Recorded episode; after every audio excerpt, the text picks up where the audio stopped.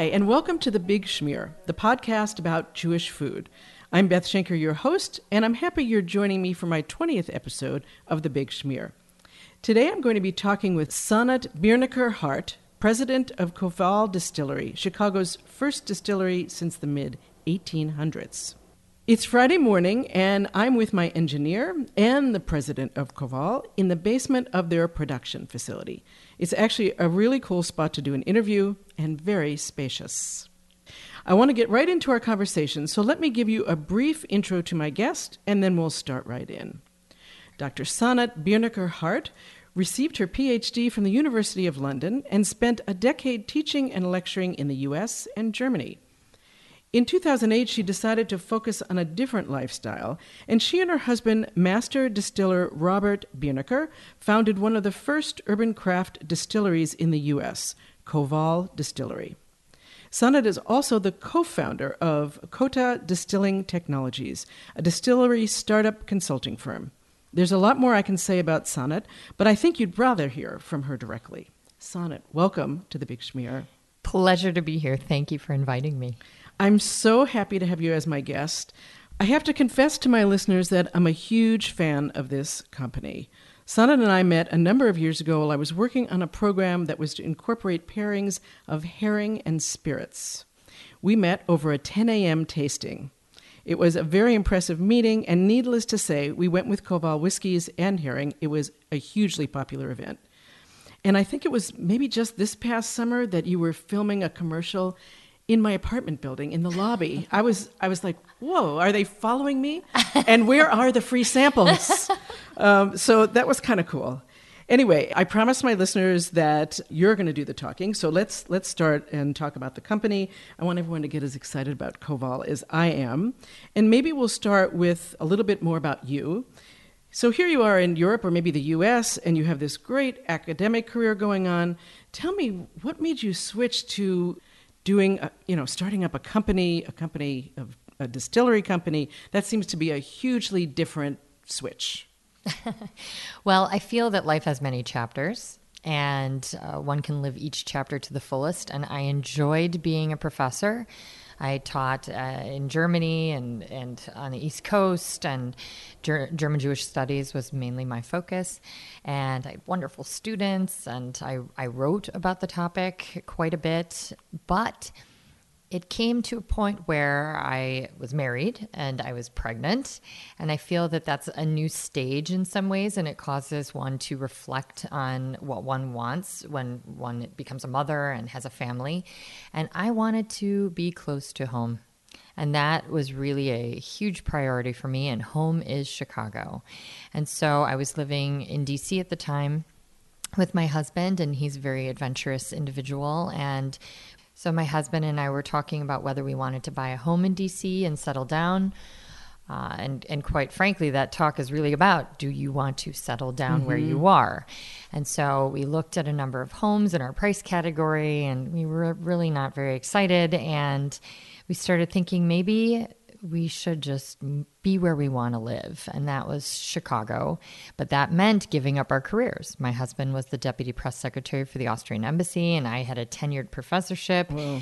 But uh, we felt that, you know, where you live is a very important thing. I mean, one of the, the names of God is even Makom, which means place. I feel that place is very important, and I feel that family is also very important. And in the society that we live in, I think that family sometimes takes a back seat, and people, they go off and they move different places for college, university, they travel far and wide, and, and then they settle down very far away from home.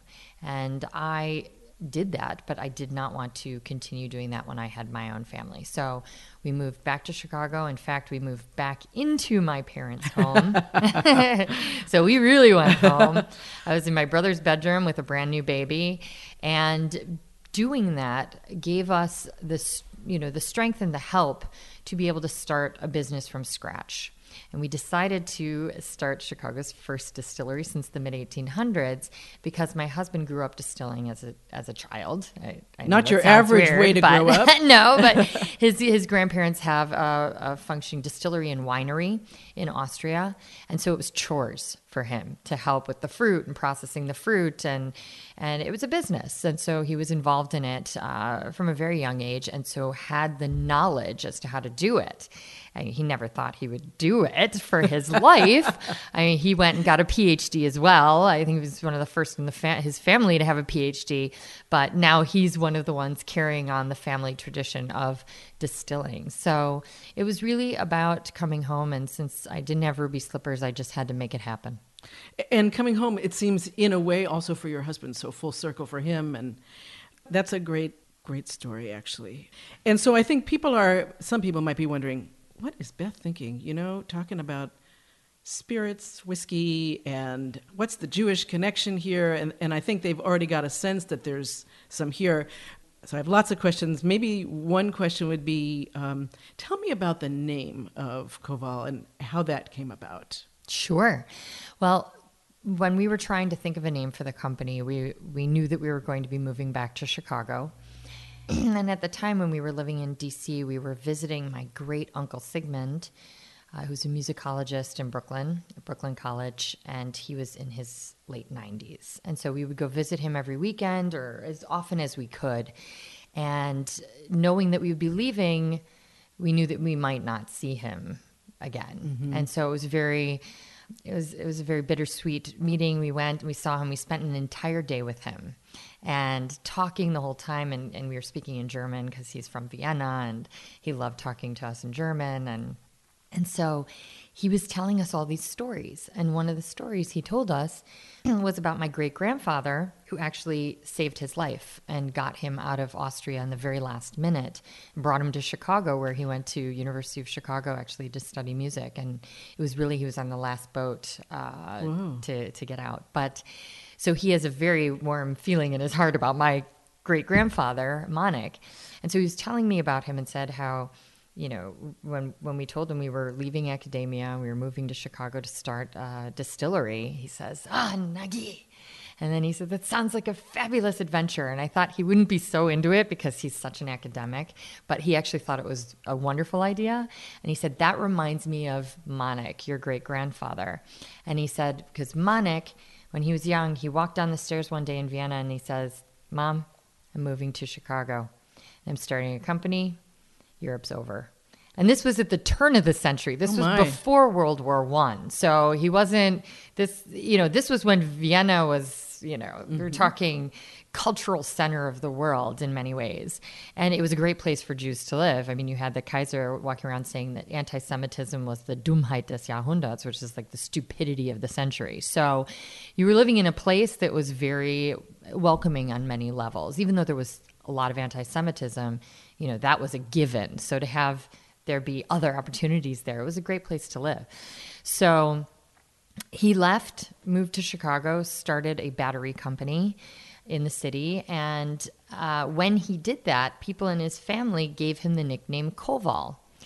And I said, well, why would they do that? And Koval in many Eastern European languages means smith or blacksmith.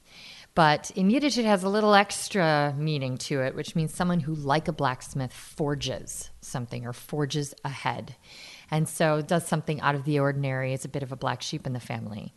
And so with that, he got this nickname Koval. And I'd seen his books in, in my parents' library that had an ex libris of a blacksmith. And I never understood why, because I said, you know, he's a, an electrician. I mean, he, he works with batteries and things like that.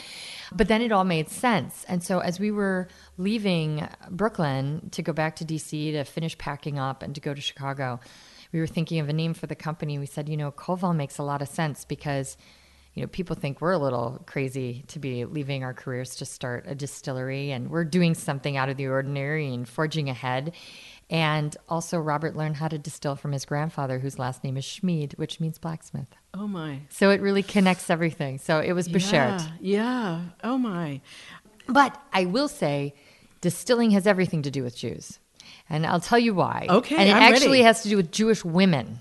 Oh, I like it better. There you go. Because the person who actually made the first still, and this is in ancient Egypt, funny enough, was a Jewish woman. Whoa. And um, she was called, I think, uh, something like Maria the Jewess. But, and there are medieval texts that refer to her construction of a still that was used to distill, you know, tinctures or, or various sort of medicinal products, but they were distilled products. Whoa. So we actually owe distilling in general to a Jewish woman. Well, good for us. I think that's fabulous. So tell me where, well, a couple of things. So I'm sure there were a number of people who thought you were just nuts to do this. Mm-hmm. And um, clearly that didn't dissuade you. Um, was it was it a long, hard haul? And I'm, I'm guessing you started with a very small staff. Now I'm, I've seen a couple of people floating around while I w- walked into the entryway. And so I have no sense of how you've grown, except I know I see Koval trucks now, and um, I just see lots about Koval everywhere. When we started, it was a lot of very good, hard work, rewarding work, but it was a lot of work. I mean, my my husband, you know, we had a baby, and we were at the distillery working together every day. I would leave at around ten at night. Uh, my husband would come back at around two in the morning. Oof. There were times where we slept there overnight on a couch that was like made for just maybe one sardine, let alone two grown humans. Uh, but we loved working together, and we're not afraid of hard work. And I feel that that you rarely accomplish anything great without working very, very hard. And I think that some people just don't understand what it takes. And my, I was lucky enough to grow up with artists as parents. And, and when you see an artist working on one piece of artwork for months, carefully, and everything needs to be right, you get a sense of, of what things take and what it takes to create something amazing. And, you know, with all of the, you know, I think that while my former career as a professor was very different on some levels, I think it prepared me very well because I had to do a lot of writing and editing and how something's not right until it's right. And I feel that just having that as a guiding principle was part of what made us successful, is that we were thorough and we worked very hard, but it was rewarding because the result was good. And I think that that was exciting, and it still is exciting. And while we started with just, you know, it was just me and Robert, uh, now we have over fifty employees all over the world. So full and part-time, and we have people that work for us in Japan and in Europe and Australia and everywhere. And it's, that's exciting because we're building this and we're one hundred percent independent. There are a lot of craft distilleries that have sold out in part, I, which I understand. It's it's very hard to do this by yourself. And if you have a nice big company helping you, that that certainly makes it a little bit easier. Uh, but we're we're one hundred percent independent, family owned and operated. And we're doing this in a way so that we can become a global player, but on our own terms. Mm-hmm. And that's also exciting. That it's is. Not easy. Yeah.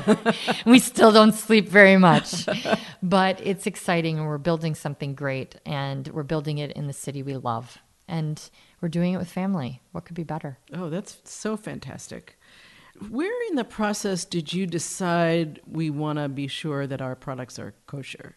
In the very beginning. I mean, this whole project is about who we are, and our, it's an extension of our identities. I mean, neither of us are visual artists, but we feel that this is artistic in its own way because we're we're not just doing a brand and buying it from somebody and bottling it. We're making everything from scratch, and we're taking great pride in the entire process. And I feel that there's absolutely an art to that, to doing something, manufacturing something really well, and and caring about how it's presented to the world.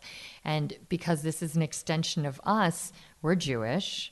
I wanted to have a product that's that also says to the world, this is Jewish in in mm-hmm. the sense that this is kosher. So any Jewish person that's looking for a product that they can feel confident in, uh, that that adheres to their world view and how they live their lives. I mean, I feel that, that this does that. Um, but it's also organic too, which is another extension of who we are. And we care about sustainable agriculture, and we care about being a manufacturer that uses a lot of grain, and more and more every year. And with that in mind, you know, our buying power for raw materials also affects how they are grown. And so if we're buying a lot of organic, you know, raw materials, those farmers will plant more organic mm-hmm. raw materials. And I feel that that is good for the land. And I we have seen from the very beginning more and more opportunities to uh, work with organic farmers than when we started. And I think that that's because of companies like ours that are affecting how people plant. So in reading up about Koval, I, I saw a couple of instances where there was the phrase used, grain to bottle mm-hmm. uh, mentality. And it sounds like that's what you're talking about, but maybe you could define that for me. Sure. I mean, there are a lot of, well, you can take it back even further. When we started, whiskey production in America was controlled by a small number of companies that were very, very large. And you could go to a liquor store and you could see hundreds of brands, but really most of those brands were made by a very small number of companies. And so so that was one element of it. Um, and when the craft movement began, you started having companies that were making products themselves. And it's sort of, there were two schools that developed. One was an approach where a craft company would, would come into the market. They wouldn't want to make the product themselves, but they would want a brand, which is fine. Everyone wants to send their kids to piano lessons. So they would buy product from one of these large companies and use their branding and sell it, and and that's what they would do. Sometimes they would um, blend products themselves. There are some uh, very popular sort of craft-type companies who are have now recently been purchased by very large companies, but and they would do blending. So there's an art to that, for mm-hmm. sure. And so that was sort of one school, but they weren't necessarily starting with the grain. So we wanted to do things differently, and we wanted to do them differently on a number of levels. First, we wanted to control the entire process from start to finish. So we wanted to work with farmers. We wanted to source the grain. We wanted to mill the grain on site. We wanted to mash it, distill it, literally be engaged and involved in the entire process from start to finish, from the actual grain itself until it goes into the bottle. And that is what we do. But we also wanted to do something different with our process that made us unique. And that is that Robert, as I said, grew up distilling uh, with his family in Austria, and they make brandies primarily. And when you're making a fruit brandy, like a Schlibowitz or something like that, when you're making a fruit brandy, uh, and in Austria, there, it's often with apricots or pears, is that you would only use the best part of the distillate that comes off the still. And the way it works is when you're distilling something, it comes off the still in three parts: heads, hearts, tails. Heads have chemical compounds in them that will make you go blind and crazy if you drink them. So hopefully everybody that makes distilled spirits cuts those off, which we do very stringently. Then you have the hearts, which is the purest part of the distillate, the pure ethanol. And that is the brightest, cleanest, most true essence of whatever it is you're distilling. Then you have the tails. Tails will not make you go blind and crazy like the heads. They're, they're, it's usable, drinkable alcohol, but it has different chemical compounds in it. Some, a lot of fusel oils, a lot of the same chemical compounds that you might find in vinegar and other other sorts of things that make it by itself taste and smell like a wet dog. Mm. So we didn't want to use that. And a brandy maker would never use that, because that would muddy the flavors and aromas of a pear or an apricot. You've got delicate raw materials. Mm-hmm. You want them to shine through. And so since that's Robert's background, we felt, well, why wouldn't we give the same attention to this heart cut when we're distilling grains, like a rye and or a wheat or a bourbon or a millet or any of the grains that we use. And so we did that. And that is actually revolutionary in America because, uh, as I said, there most of these very large companies are making millions and millions of gallons of whiskey for the entire world, and they are not doing stringent heart cuts. They're using the hearts and tails. Oh, interesting. To some degree, putting it in a barrel, letting it age for a good period of time. Some of them add caramel coloring, some don't, maybe. Um, and it creates a product that a lot of people enjoy, but it's different. It is not like what we are doing. What we are doing is a product that is incredibly clean and bright and grain forward. And so we've pioneered a new style of distilling. And because of our consulting work, you know, we've educated now about three thousand five hundred people in the art of distilling and starting a distillery. And we teach this approach of ours.